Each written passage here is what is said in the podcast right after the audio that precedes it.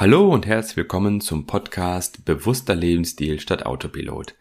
Wissenschaftlich fundierte Persönlichkeitsentwicklung. Mein Name ist Janek Junkheit und in dieser zweiten Folge der Ernährungsserie geht es rund um die Ernährungstrends für das Jahr 2021. Es ist ja aktuell so, dass das Wissen um das Thema Ernährung rasant wächst.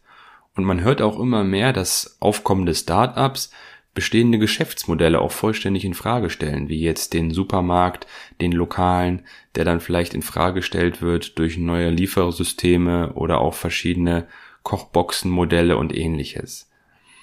Und da glaube ich auch, dass das letzte Jahr gezeigt hat, dass die Menschen vielleicht bedingt durch Corona auch deutlich mehr Zeit hatten, sich mit der eigenen Ernährung zu beschäftigen. Vorab muss ich nur kurz sagen, dass äh, diese Folge vor allen Dingen eine Einschätzung meinerseits ist, also eine persönliche Meinung und nicht zu 100 Prozent aus wissenschaftlichen Fakten besteht. Ich werde zwar zwischendurch immer wieder einzelne Studienergebnisse oder auch Marktbefragungsergebnisse darstellen, aber grundsätzlich ist es hier eher meine persönliche Meinung, die ich hier darstelle. Welche Trends wird es geben? Meiner Meinung nach Trend Nummer eins: vegane und pflanzenbasierte Ernährung. Das hat auch eine Marktforschung gezeigt, und zwar ist die Produktion von vegetarischem und veganen Fleischersatzprodukten vom ersten Quartal 2019 bis zum ersten Quartal 2020 um 37 Prozent gestiegen.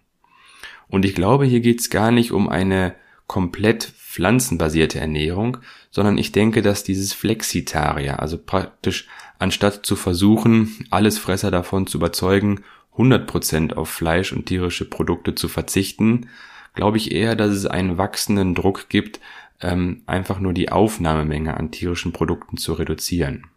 Und hier hat auch eine Studie gezeigt, dass bis zu 60 der Millennials in den USA an einer flexiblen Ernährung interessiert sind. Trend Nummer zwei: funktionelle Ernährung.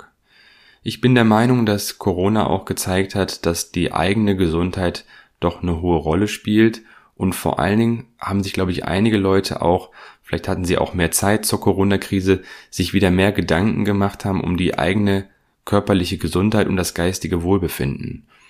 Und ich denke schon, dass hier auch bei einigen das Interesse an Lebensmitteln geweckt wurde, die der Gesundheit positiv dienen können. Laut einer Marktforschung, die hat ergeben, dass 50 Prozent der Verbraucher im Jahr 2020 mehr Nahrungsergänzungsmittel zur Unterstützung ihrer Immungesundheit angenommen haben. Und ich gehe auch stark davon aus, dass Corona uns gezeigt hat, dass es nicht immer darum geht, Krankheiten zu behandeln, sondern dass auch viele Verbraucher versuchen werden, zum Beispiel auch über die Ernährung, das eigene Immunsystem zu stärken und damit sozusagen präventiv zu arbeiten. Und deshalb könnte ich mir auch vorstellen, dass einige Lebensmittelproduzenten diesem Trend aufspringen werden und vielleicht wird es auch zukünftig vermehrt Produkte geben, die einen vermeintlichen funktionellen Zusatz an Vitaminen oder Nährstoffen auch haben. Trend Nummer drei: zu Hause kochen. Vorangetrieben durch Corona wird es einige Leute geben, die deutlich mehr zu Hause gekocht haben als äh, vor Corona. Und ich glaube, das wird auch ein Trend sein, der gleichzeitig im Jahr 2021 weiter anwächst. Es gab zwar auch die Möglichkeiten, Essen zu bestellen, also die Lieferdienste haben auch sehr stark von der Corona-Krise profitiert, aber ich bin der Meinung, dass äh, dieses gemeinsame Kochen auch einen Mehrwert innerhalb der Familie und Freunde vielleicht geschaffen hat. Und ich denke, das wird ein Trend sein, der 2021 auch bestehen bleibt. Vielleicht auch in Kombination mit äh, neuen Trends, wie jetzt zum Beispiel auch Kochboxen, wo Leute, die sich zum Beispiel noch gar nicht so stark mit der, mit dem eigenen Kochen auseinandergesetzt haben, dass hier vielleicht gerade jüngere Generationen dann diese neuen Modelle nutzen, aber trotzdem die Lebensmittel dann frisch zu Hause zubereiten. Trend Nummer 4, Mahlzeitenersatz und Essen to go.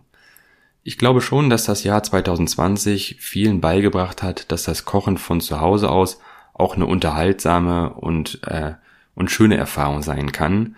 Aber ich denke, wenn sich das Leben so nach Corona auch wieder etwas beschleunigt, dann wird es wieder einen vermehrten Trend zu vorgefertigten Essenssets, Bio-Lebensmitteln, Boxen und auch Essen to go geben. Trend Nummer 5, intuitives Essen statt Diäten.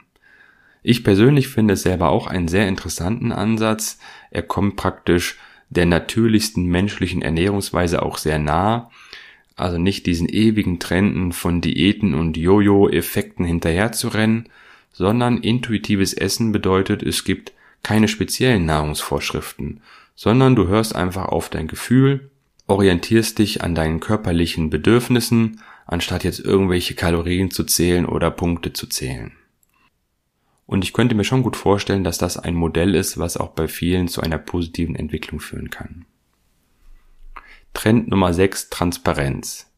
Transparenz auf den Lebensmittelverpackungen wird vor allen Dingen auch von Regierungsseite vorangetrieben, also die deklaratorischen Pflichtangaben werden immer mehr und auch viele Menschen haben es einfach satt, irreführende, falsche und undurchsichtige Informationen auf der Verpackung zu erhalten. Denn ich glaube auch, dass viele Menschen im Jahr 2021 sich intensiver mit der Ernährung auseinandersetzen werden und ähm, bei einigen zusammengesetzten Lebensmitteln ist man dann halt eben sehr stark auf die Informationen auf der Verpackung angewiesen. Und hier werden, glaube ich, immer mehr Verbraucher auch darauf achten. Trend Nummer 7, Probiotika. Also Kefir und Joghurt. Ich denke auch vorangetrieben vielleicht durch einige Bücher, vielleicht kennst du Darm mit Charme auch, ähm, Essen ist einfach auch sehr relevant für die Darmgesundheit und die Darmgesundheit ist sehr relevant für das Immunsystem und das alles ist sehr verknüpft miteinander. Da werde ich vielleicht auch nochmal eine eigene Folge zu machen. Aber auch viele Fachzeitschriften haben sich schon mit dem Thema beschäftigt und auch moderne Forschungen zeigen, dass der Darm und das Gehirn permanent miteinander kommunizieren und sich auch wechselseitig sogar beeinflussen können. Und hier glaube ich, dass es einen positiven Trend von Kefir und Joghurt geben wird. So, das waren kurz zusammengefasst meine prognostizierten äh, persönlichen sieben Ernährungstrends für das Jahr 2021. Ich hoffe, es hat dir Spaß gemacht zuzuhören. Ich freue mich wie immer auf nächste Woche. Liebe Grüße, dein Yannick.